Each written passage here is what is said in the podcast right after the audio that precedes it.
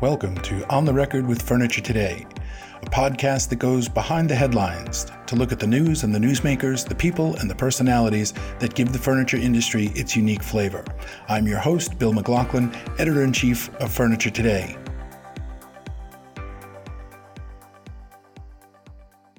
Welcome to On the Record. My guest this week is the newly appointed CEO of Klausner Home Furnishings, Terry McNew. Terry, welcome to On the Record. Thank you for having me. Okay, so you grew up in Southern California. I did. Worked on your own boats in your teens, moved to, to uh, Florida, been around the water. I have to ask, what's a boat guy doing 300 miles from the nearest ocean? Well, you know, I saw that because you guys gave me a list of questions. I'm actually 300 miles closer to the ocean now. Just do the math right? So I was in Knoxville. I was actually west of Knoxville. So I'm, I'm only three hours away from the beach now instead of about six. Ah. Yeah, I love the ocean. From Florida, born in Fort Walton Beach, Florida. Uh, lived in Cocoa Beach for a couple of years and moved to Los Angeles. When I was seven, my dad was with the manned space program. So if you know anything about that, Los Angeles and East Central Florida are kind of the hubs for manned space program. Uh, my wife and I actually have a home we rent out, but it's on the ocean in Melbourne Beach, Florida. So, uh, growing up on the ocean, I uh, I love to surf. I've surfed since I was 11 years old. Still have many surfboards down at the house, and uh, one of my daughters and uh, son-in-law and uh, almost nine-year-old grandson surf. My son surf. so it's kind of a family tradition. We love boating, of course. Spent 32 years in the boat building industry, so anything with water, um, I'm going to be close by. Well, we do have a couple of lakes here in North Carolina, so you can. Uh, exactly. Yeah, Lake Norman, a lot of great lakes around here. There you go. Yeah. So before we went on the air, we were talking a little bit about some of the similarities between the boat boating business and the furniture business. In in your full week now that you had to assimilate and assess, have you have you gotten a feel though? Have you recognized some some real similarities between the two? Yeah, I actually did before. Yeah. Um, Klausner's owned by Monomoy Capital Partners out of New York. I serve on one of their boards for West Marine. Love them, great company. Love Klausner. Um, what Bill Wittenberg and the team did since 2010 to build Klausner where it's at is, is great. It's just a nice handoff, but the similarities are are many, believe it or not. The the manufacturing is, is very similar, uh, but how to go to market is is a lot uh, a lot more uh, similar than you would imagine. So, boat builders go to market through independent marine dealers. So, uh, you know, we uh, I like to say there's three platforms of power in the world. Direct, I'm your boss. Please do what I say to make it simple. And then there's information and influential power. And so, both uh, furniture manufacturers and marine OEMs operate out of the latter two. So uh, you know we can influence, we can inform uh, through buying programs and you know good collateral, good quality, but we don't actually execute customer you know B 2 C. We're more B 2 B. So that's very similar. Um, Klausner has many many retailers, maybe 2,500. Um, as CEO of Mastercraft Boat Holdings, I started out with Mastercraft, but over the last few years, we purchased two companies and launched a third brand. So there are four brands under the envelope of boat companies I was responsible for. All in, probably 350 to 400 dealers around the world. So you know you've got to make that relationship with the dealer and uh, and ultimately understand and get the feedback from the customer. But to answer your question, a ton of similarities. I feel very comfortable. There's also a, lot of manufacturing similarities too in terms of material sourcing. Very, very much treatment. the same. That that was very. I, I visited all five campuses last week, and uh, toured with our new COO, and uh, very similar. Uh, you, have got a plan. You purchase the material. You receive the material. You relieve it to the line, and you've got to do it in a very efficient process. So. About 15 years ago, after two years uh, at the University of Tennessee, I gained my Six Sigma, my Lean Six Sigma Black Belt certification, and it's uh, something I used quite a bit uh, over the years in the boat business because I ran manufacturing for. Uh, I was executive vice president at Brunswick's Recreational Boat Group, and you know had run manufacturing. Started at Sea Ray Boats, and eventually went to Correct Craft and Mastercraft. So, uh, but the similarities in manufacturing are nearly identical between furniture and boats. For people who have maybe heard the term Lean Six Sigma but don't necessarily know what that means, can you kind of just give us a, a little overview of what that term means? Yeah, absolutely. So it's taking statistics, but I'll simplify it. There are seven pillars of lean. Um, and you learn uh, techniques, uh, arrows in your quiver for breaking down manufacturing process to identify those areas of waste and to make it much more efficient and cost effective.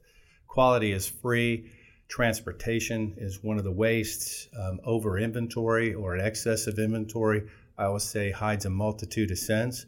So I tend to lean uh, out on the inventory. How do you do that? I'll give you an example. When I was at Mastercraft over a few years, we were able to triple our daily production and kept our net inventories, which by definition, your raw materials, your work in process, your finished goods, flat.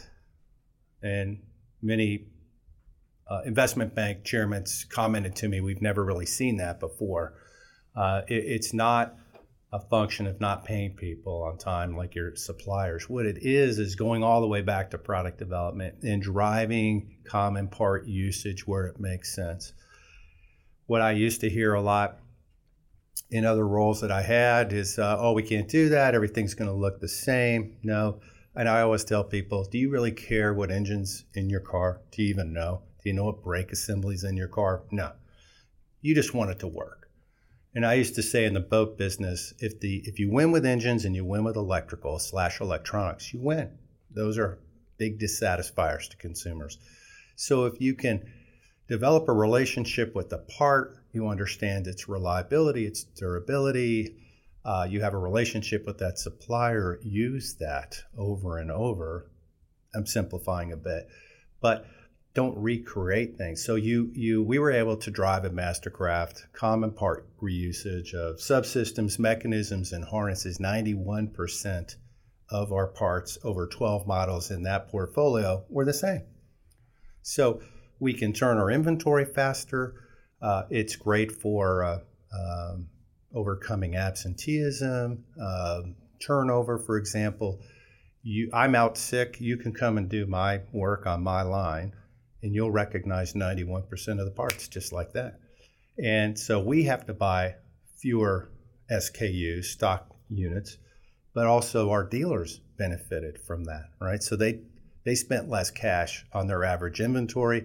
Their technicians and their service departments got more familiar with the parts because they weren't constantly changing. The reliability and durability improved. And what that really did for the company and enabled us to obviously improve our cash flow. But we were the only boat company then that was able to be certified in three uh, certifications for ISO, International Standards Organization in Manufacturing. That's kind of a big deal. Um, Mastercraft was qualified and uh, certified in quality, uh, environmental, and health and safety. So those are big things. I used to always tell investors and joke with our uh, employees and board that you know, everybody thinks their baby's cute, but when other people start saying your baby's cute, then your baby's cute. and a lot of things, you know, Industry Week magazine recognized uh, Mastercraft in January of 16 for calendar year 15 as the best manufacturer in North America. And I like to really qualify that by saying not the best boat manufacturer, the best manufacturer. Um, former winners are Toyota, Lockheed Martin, Pratt and Whitney, Harley Davidson. So we were in kind of in an elite class, mm-hmm. and it really enabled us to to position the brand in a way that people understood that we weren't. Everybody says they've got great quality, but again, significant others, Industry Week, ISO certifications, really positioned us a bit different. Then we worked hard through those quality processes to keep our pricing fair right, our six year base boat price CAGR, cumulative average growth rate, was only 2.75%. We were intentionally trying to reposition the brand that when I got there was the most expensive in the tow sports segment, a bit lower. It's an iconic aspirational brand, but people also respect the value of a dollar. So we increased rates at decreasing rates relative to our competitors. Think about the movie Top Gun. Remember when Tom Cruise is he's being tailgated by a, a, Russian jet and he hits the brakes, flies up, and the guy flies right by him? That's essentially what we did. Competitors blew right by us. So we were at a much more affordable price, great quality. Again, not my words, ISO, Industry Week. and uh, we were able to triple production uh, in six years. And so that really helped us also to take the company public. Now, at the same time that you were tripling production, you were also significantly increasing employee input and the number of suggestions that your employees um, that, that were being implemented. That's correct. As a result, that, that's a that's absolutely correct. I started on the floor in the boat business, building molds and masters, and eventually moved into manufacturing. Was a department supervisor, manager, plant manager, and vice president of all operations. So, uh, I, I, always felt my opinion was was was valuable to the organization. So years ago, as a plant manager, I started to doing do this. When when I got to Mastercraft, uh, the company was in uh, extreme financial distress. A great employees, were about 325. We implemented an employee suggestion program. The first year we implemented, not just received, we implemented over 3,550 suggestions. The next year, 8,000. The next year, 13,500. Year, uh, 13,500. Each of the next two years, over 21,000. In last year, because we were a July through June company, over 24,000 implemented suggestions from around 600 employees. So just tremendous employee engagement we we actually had organized uh, uh, 250 tours of the facility a year, intentional. I had a couple concierges who would walk people through the factory. There were visual factory management indicators, et cetera, et cetera. It was a sales tool. Any we never lost a sale for anybody that came in. And keep in mind, these boats at wholesale average just under 100,000. At retail, they go anywhere from, say, the low 70s to a little over 200,000. So it's it's important to kind of hit on all cylinders. So I look forward to trying to implement many of those opportunities into Klausner and everybody I've met, great employees, and, and I think they're very willing and eager to learn and take it to the next level. One of the things I talk a lot with um, when people come here is culture change because we talk with people who are in similar position to you and a, a Lean Six Sigma program is even for a company that's focused on efficiency and has done lots of great things these are new processes, these are new terms. What are the steps? How do you kind of guide people into that? How do you get buy in? Do you have some tips, strategies, things that you've used that have been successful that others might learn from? Yeah, absolutely. So, uh, you know, as Lynn and I were driving here today, right, we got to we've got to merge onto the freeway. So you've got an on ramp, and it takes several hundred yards to gradually merge. So you don't just come out, boom, out of the box and say we're going to do it this way. Uh, last week, a week ago tomorrow. I had a meeting with about 200 employees, introduced myself personally, professionally.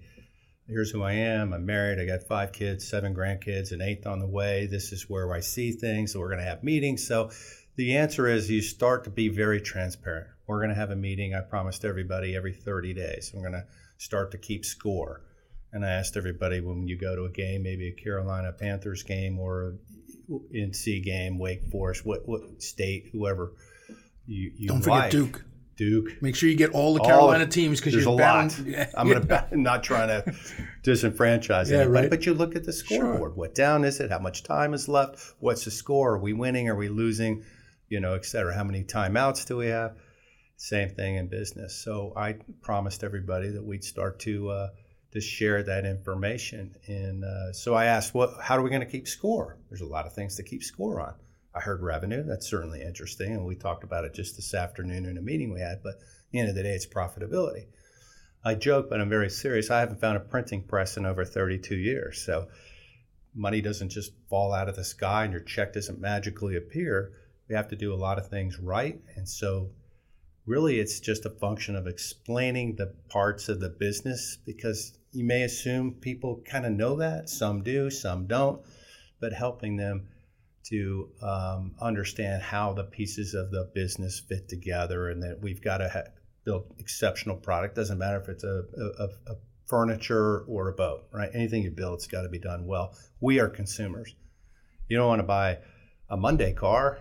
You, you want a car built exceptional quality or whatever it is you're buying, a refrigerator, a tire, you expect good quality at fair price. So those are some of the things. And then as I get around to the business units and I, I ask a lot of questions, right? And I'll tell everybody, I don't jump out of the bushes. I'm going to tell you this is where I'm going with this line of questions. And if I'm wrong, you know, we talked about it a little bit today. If I'm getting ready to step in a pothole, tell me I'm getting ready to step in a pothole, but tell me why.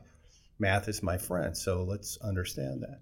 But we want the retailers to be happy, right? So when I had my first dealer meeting seven and a half years ago at Mastercraft uh, in front of about 600 people, and I said, "Listen, it's real simple. I want you to be rich, and I want us to be rich, and we're going to share in this. We'll build great product, fair price, take your feedback, but I'd like you to sell it well and service it well. And you take input from us, we'll take input from you." So I know I'm new to the furniture business, and there's a lot to learn, but the basics of business are the same. It's not a pro bono business. You want to actually make money doing it so you can feed your families, reinvest in your business, but satisfy the customer. And in our line of work, we've got a couple of customers. The direct is our retailers, and then, of course, the end consumers. You've got to brand it right. You've got to make it so that it works, and it's got to be a fair price. So I, I share all of that. And then it's just, you've got to make yourself acceptable. Anybody that you might be able to find that knows me in the boat industry, and I'm fairly well known there, will tell you I'm, I'm, I'm out on the floor a lot. I don't like to be in the corner office a whole lot. I'll take calls from people. Uh, it doesn't matter if it's dealers, consumers, suppliers. I make myself available. The only thing I ask is tell me the truth.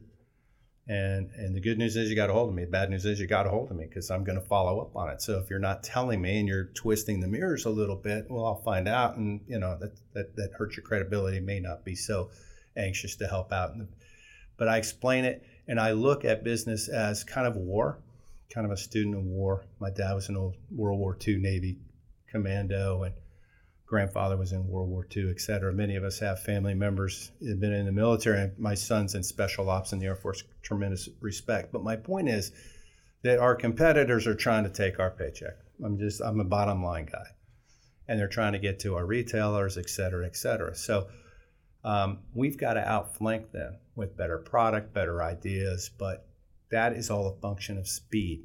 And speed is built on trust.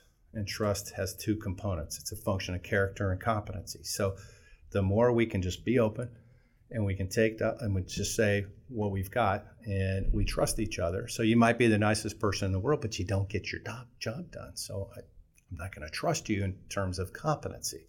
The opposite might be true. Maybe you get excellent work done. The result of your product is good, but the way you go about it, your character is so disruptive to the organization. You leave broken glass, and it's really difficult. The unit of you know uh, uh, improvement that you bring to the to the company doesn't offset the two units of disruption, right? So I don't trust you to do it well, and we've got to balance those. But when we do all those right and we share information, um, I don't know if you guys have ever run out of gas in your car, but as a young guy, I did twice because my gas meter wasn't calibrated. My, been there, my gas gauge. Been there, done that. Yeah, yep. I thought I had a quarter tank left. So as long as we talk, we share the information, everybody understands and agrees that's the goal. We talk about it. I yeah, I lead the organization, but I'm not going to get my way all the time, nor should I. But we have a robust communication. We share the information. I want employee feedback. I want dealer feedback. Can't act on everything, but let's prioritize it and you've got a hundred item wish list, but we can take and really knock out 10 or 20 of those items and do it well. So a long answer, but that's kind of how I do it. And I try to do it for every aspect of the business from distribution to manufacturing to, you know, uh, the suppliers, um, quality systems. I'm very focused on quality. I get accused of having kind of a 5S home I like everything to be in its place. I'm getting a little better now that I'm older and I've got a lot of grandkids, but um, I like everything to be in its place and I want to be able to access it when I need it, etc. I like, I say safety is always, a lot of times I hear safety is job one, but I've seen some very tremendous traumatic uh, uh, industry injuries. So I'm very, uh, that's, that's non negotiable. Make sure everybody's got the right personal protection equipment and nothing says, I care about you, Mr. or Mrs. Employee, than getting out there and seeing that stuff and setting that example for all of your all of your manufacturing, anybody that has anything to do. And I say manufacturing, but I've seen some bad accidents even in the office. So it's one thing for me to say I, I believe in all these things, but it, you've got to get out there and live it and, and kind of lead like Teddy Roosevelt from the front. And that's kind of a long answer, but that's that's my method and process for doing it. Engage everybody. Be willing to take constructive criticism. I'm okay. I don't have pride of ownership, but I will make a decision because, as General Patton said, a, a, a decision that's 90% perfect made now is better than a perfect decision made 10 minutes from now because there is no perfect decision. Get the organization going, tell everybody where we need to go, why we're going there, get their input, and they can keep it between the guardrails.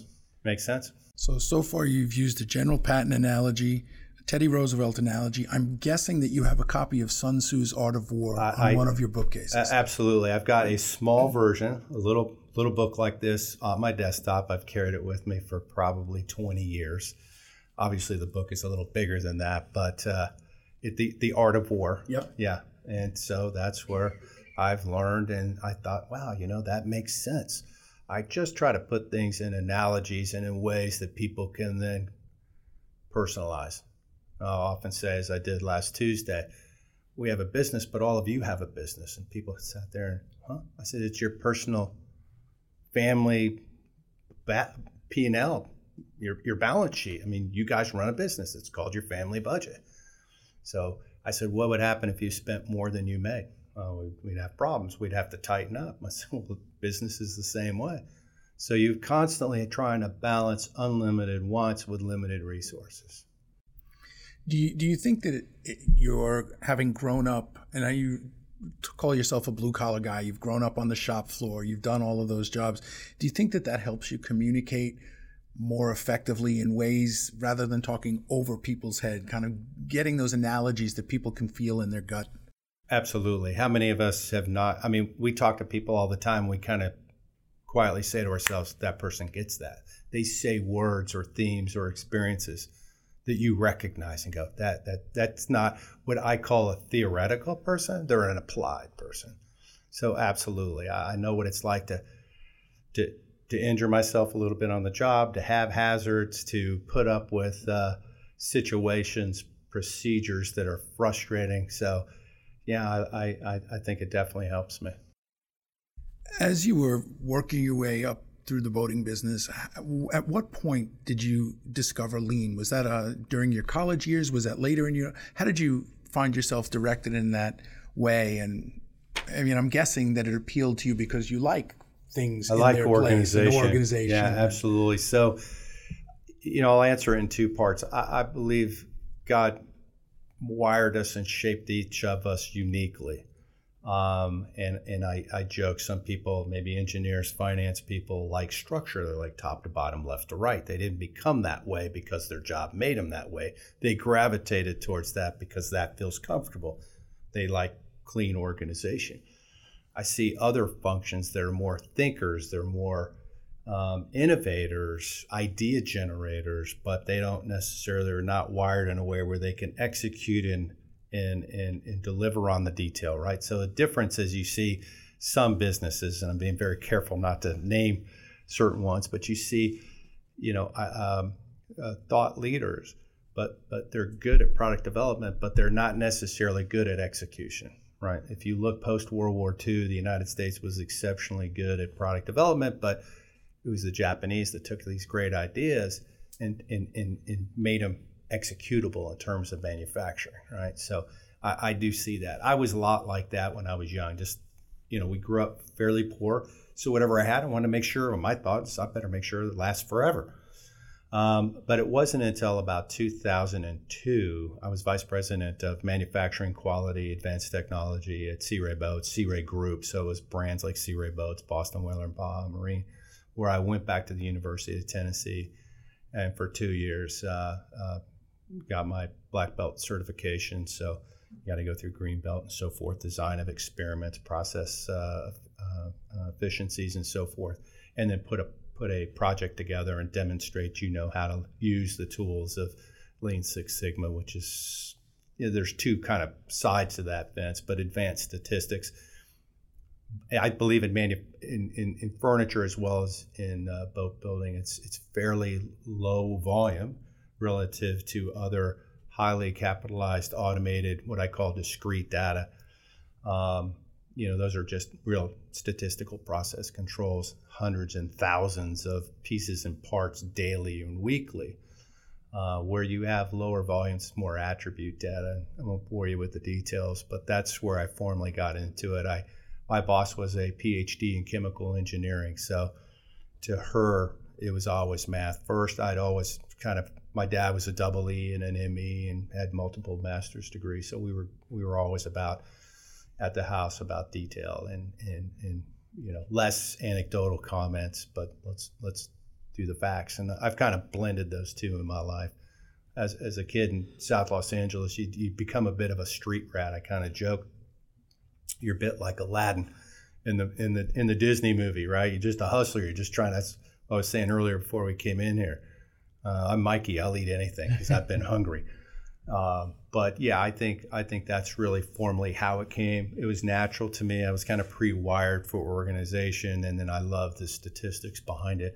And what I try to do in the manufacturing areas I've been responsible for is I recognize the average person isn't a statistical nut. I get that, but we just try to put that in in, in simple to easy understand processes that they can execute visual factory management, not, as I respectfully say, not written by engineers for engineers. People want pictures generally. So you can take a picture and say, this is not good, a lot of wrinkles or whatever, right, and some seating, and this is good. It looks clean. People understand that. It's kind of a binary condition. The boat business seems to be a little bit more brand driven consumer goes into a store, they they aspire to a Boston Whaler, they aspire to a Mastercraft, they aspire to a Sea Ray. The furniture industry is somewhat less brand driven. The retailers very often prefer to be the brand. Is there how do these same principles apply in that environment? Does it matter whether it's branded or not as you execute these the, the core of these business processes? A lot of similarities there. Believe it or not, yes, people aspire to a certain brand, but you would be shocked. Overwhelmingly, consumers in the boat industry value the relationship with their local dealer as much or even more than they do the brand. Not saying everybody does, but and there are certain brand buyers understand brands and want to be with that brand and will chase it down. But overwhelmingly, boat buyers value the relationship with the dealer and trust the dealer, even their marketing, believe it or not, more than the OEM. Uh, we still have a responsibility. So there's a lot of similarities. I would say that maybe in furniture there are, at least from my uh, level, there are more brands of OEMs for furniture, whether it's stationary furniture, it's you know, it's it's it's moving, motion, uh, motion, it's uh, outdoor right? It's indoor. So, but but within each of those swim lanes, there are a lot of manufacturers, a lot. And so I think that's probably the primary difference. But the consumers value the local retailer as much. I think I could mm-hmm. be wrong, but I think they they value. No, I that. think you'd absolutely find that to be the case. Yeah. yeah. and they trust them. They say, "Well, Mr. and Mrs. Dealer, if you're carrying these products, I trust you. Therefore, I trust your selection in these type of brands." Hmm. So you talked a lot about growing up in Los Angeles. You referred to yourself as a street rat. What was what was it like for you growing up? Well, it was uh, late '60s, '70s, so the, the, the environment was completely different than it is today. And I, I go back to Los Angeles. I've got some family back there, and it's much cleaner. It was very, very. I mean, the whole, the world, the nation was much less environmentally focused. Uh, and it was it was relatively low income, so by no means was I the only kid. Everybody kind of did that, and we were kind of. Uh, and I think that was a tendency of the times too. Our parents were came from the greatest generation, you know, World War II, uh, uh, Depression era. So they made it, and they kind of said, "Go go get it done." They loved us, but you don't really hear that a lot. they expected children are, are, supposed to be seen and not heard. That's exactly I right. Grew, heard that when I grew yeah, up. Right? I did too. Pay Absolutely. your dues. That's right. Yeah. yeah. So you know, I think that was really it. If we wanted something, I, I've I bought all my cars. I paid for my college. I paid for all of my clothes since I was 15. If you wanted it, you've got to go figure a way to go get the money and get it done. Well, we talked about this earlier. You were a newspaper boy. Yes, delivered the Orange County Register. Southern California. There we go. We both we both share that. Having to collect money at ten years old. Uh, it's a little to, intimidating sometimes, right? You know, this is a piece of cake compared to getting past the big nasty dog. Right. Right, exactly. I delivered to a lot of apartment complexes. Again, kind of low income. Didn't really realize that at the time. That was just home. Uh, so it was, you know, all those little things make up the quilt of each of our lives. And so I think, you know, I use my experiences to help me be the leader that I am. Not good or bad, but it is recognize where you come from. Take those strengths, you recognize you overcame a lot of tough obstacles and encourage others. That's the one thing that I like to say and I like to try to do is I'm very much a teacher. Um, and if I can give you some free advice, great. I mean, if, if you want it, great. Throw the rest away. But uh, uh, I, I, enjoy doing that. I, do, I enjoy doing it with my kids, my grandkids, anybody at work. And I like to learn. I like to shamelessly steal great ideas and learn from everybody around me. I use that line all the time. I'm not happily steal ideas and, and give people credit for them. Absolutely. I want credit for the work I do, so I, I try to do that as well.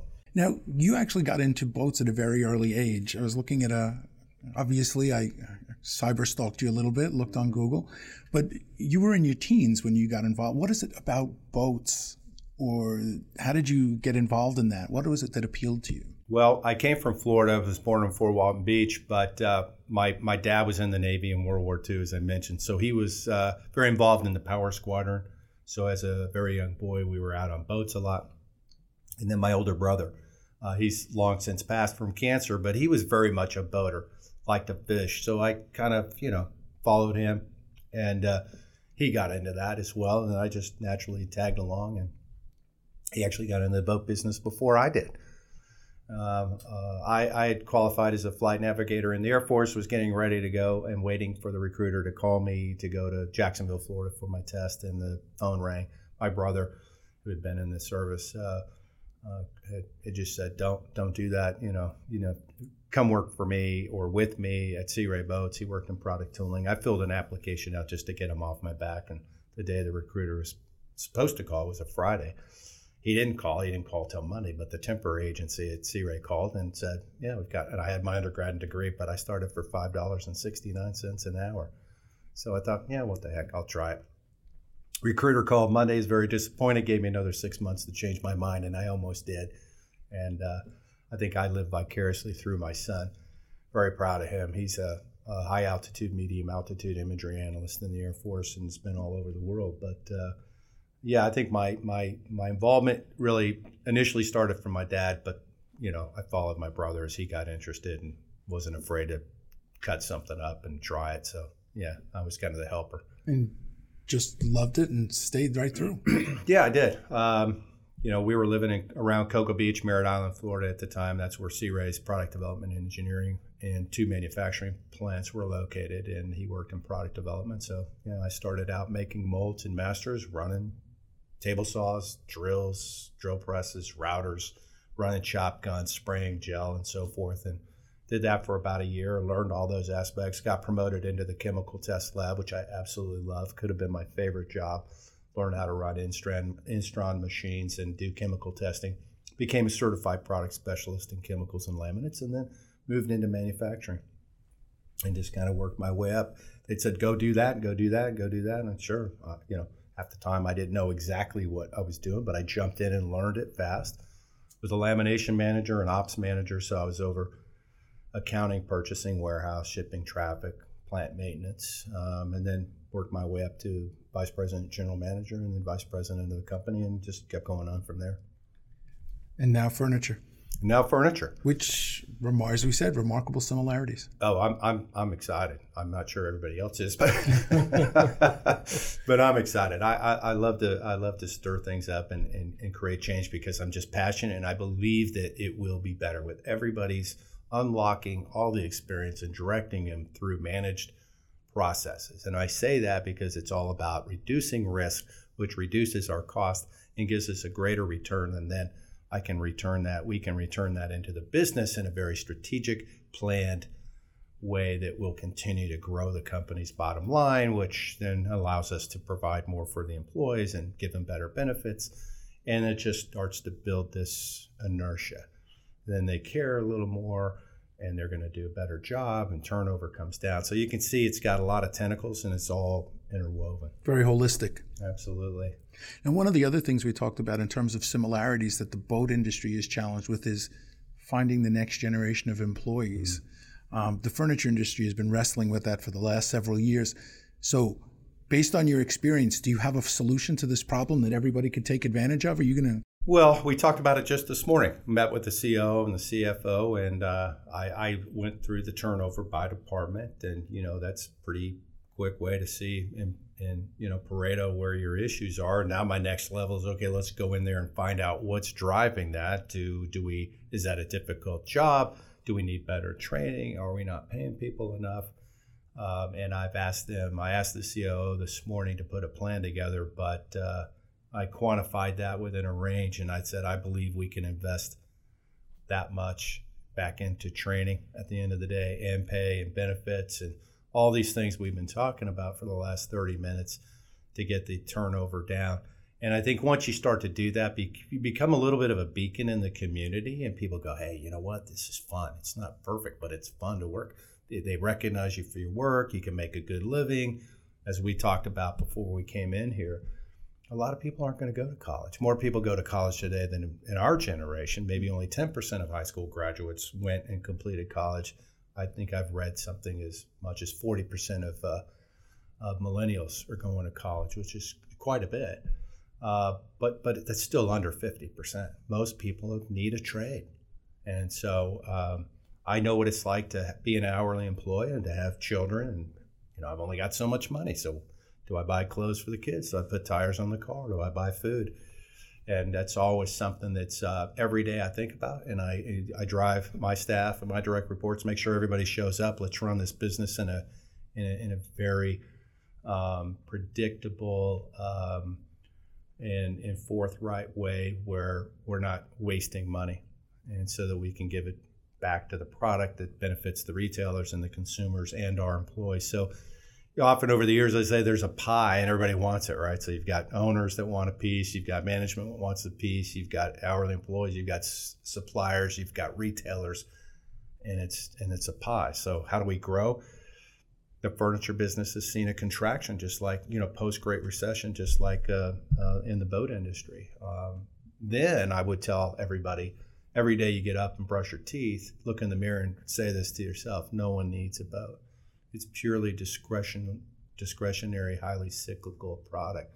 People do need furniture, but I kind of divide the world into needs, wants, and would like. So I'd like to have some furniture. I want or would like to have some furniture. At the end of the day, I don't necessarily need it, but I need it more than maybe a boat.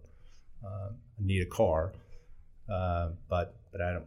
They're expensive. So the average age of a car today is over 11 years. Um, so you kind of look at those things and balance it, and that really drives all of us to be much more surgical. You can't just fire a shotgun, and kind of try 10 things and three of them work great. You've got to be much more, have a higher degree of conversion and success on your plans.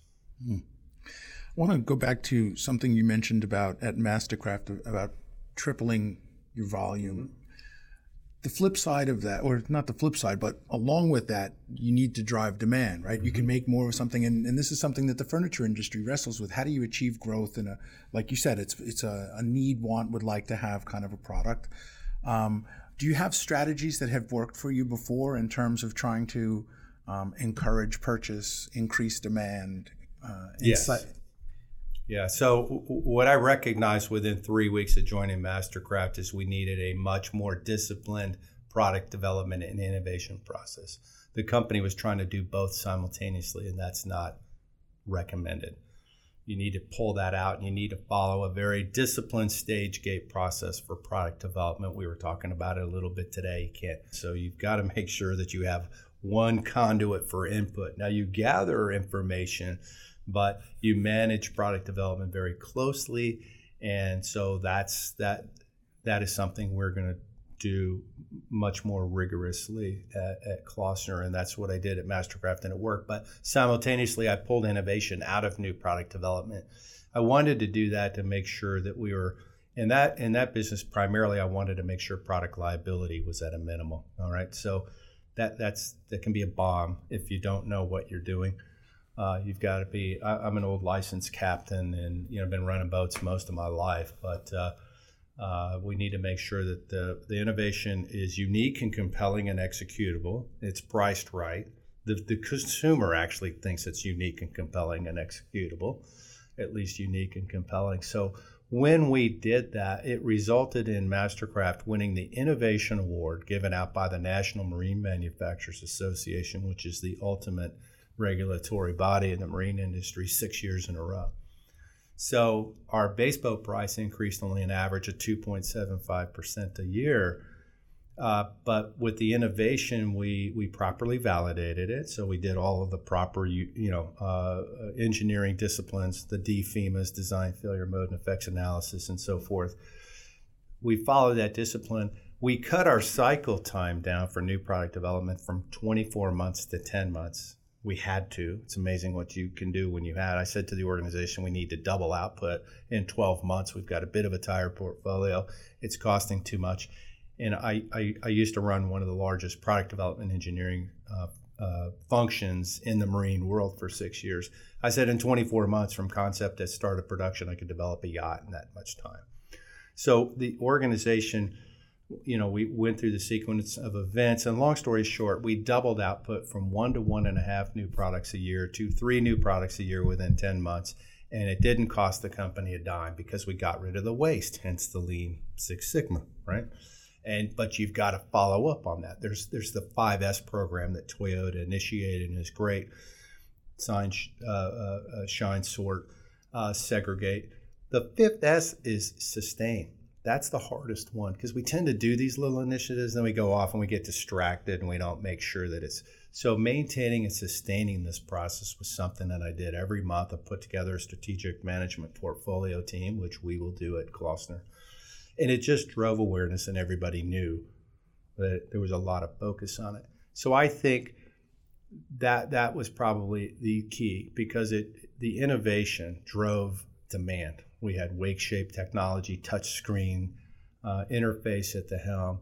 I used to say uh, back 20, 25 years ago, uh, I was an ops manager at a Sea Ray Sport Yacht plant. We would go fishing a lot in the springtime. But back then, uh, I, I, I enjoyed it, and I, but, but I became the guy that had to plug in all the coordinates and set up the waypoints, right? And, and so what I said over the last few years is people want to go use their boats. They don't want to have to be an airline pilot and sit there for 30 minutes and program this. They just want to push the button, turn the key, and they want the engine to start and they want the electronics to work. So we identified four key components to making a great wake. And it's really, we went all the way back to our vision statement and our mission statement. If you read, you can go online and see this at Mastercraft. It has nothing to do with money. It's all about bringing enjoyment and lifetime memories and bringing families closer because of what the boat does for the family. And in that case, it created great wakes that were easy to set up because all you had to do is if you wanted to wakeboard or ski or surf, just push a button. All the actuators preset, the ballast tanks went to certain levels, which our engineers determined uh, were uh, the, the right combination of settings to get you a nice day, morning, day, uh, you know, weekend on the water. Now you could customize that if you were an Uber user, but but but that's how we drove demand. We had multiple um, innovations flanking rudders, which we call Dockstar, in an inboard boat. Water passes from the prop over a rudder, so you can steer it going forward. You ever run an inboard boat in reverse? You have no rudder, so you know you're at the mercy of the turn of the prop and it's not easy for people coming out of outboards and stern drives. So we did that very low cost but now you've got the slow speed maneuverability. So we overcame a barrier to entry or an obstacle or concern to a consumer. So through innovation done well priced right and inserted in the right part of your portfolio you can drive demand. And i think we can do that um, at, at I'm going to be looking at. I've told the team I'm going to be looking at subsystems. We have a lot in the furniture business, right? You've got multiple different types of arms, for example, maybe a main carcass, but you've got three different sets or styles of arms. So I want to look at those uptake options and see what are the consumers? Ultimately, it's up to the consumer. Are they choosing that 80% of the time or 8% of the time?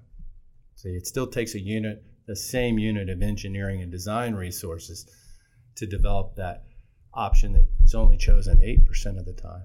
Same amount of time needed to do that versus one that's standard or an 80% option uptake. So that's how you balance your resources. We'd like to be all things for all people, but the math would suggest an option uptake below a certain percentage. And I got it. I know what that is in marine. I've got to validate that here.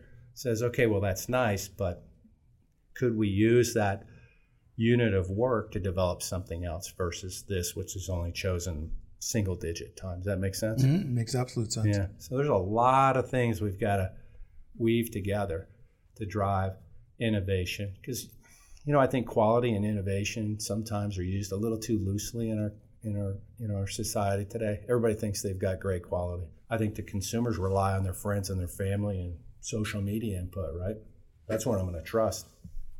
So uh, I can say as an OEM, we build great quality product, but if our consumers say to their friends, to their family, to their social uh, network, "Hey, I bought this and it works and it's great and it's fair price and great setup and it doesn't break," you need the validation. Correct, from the right right people.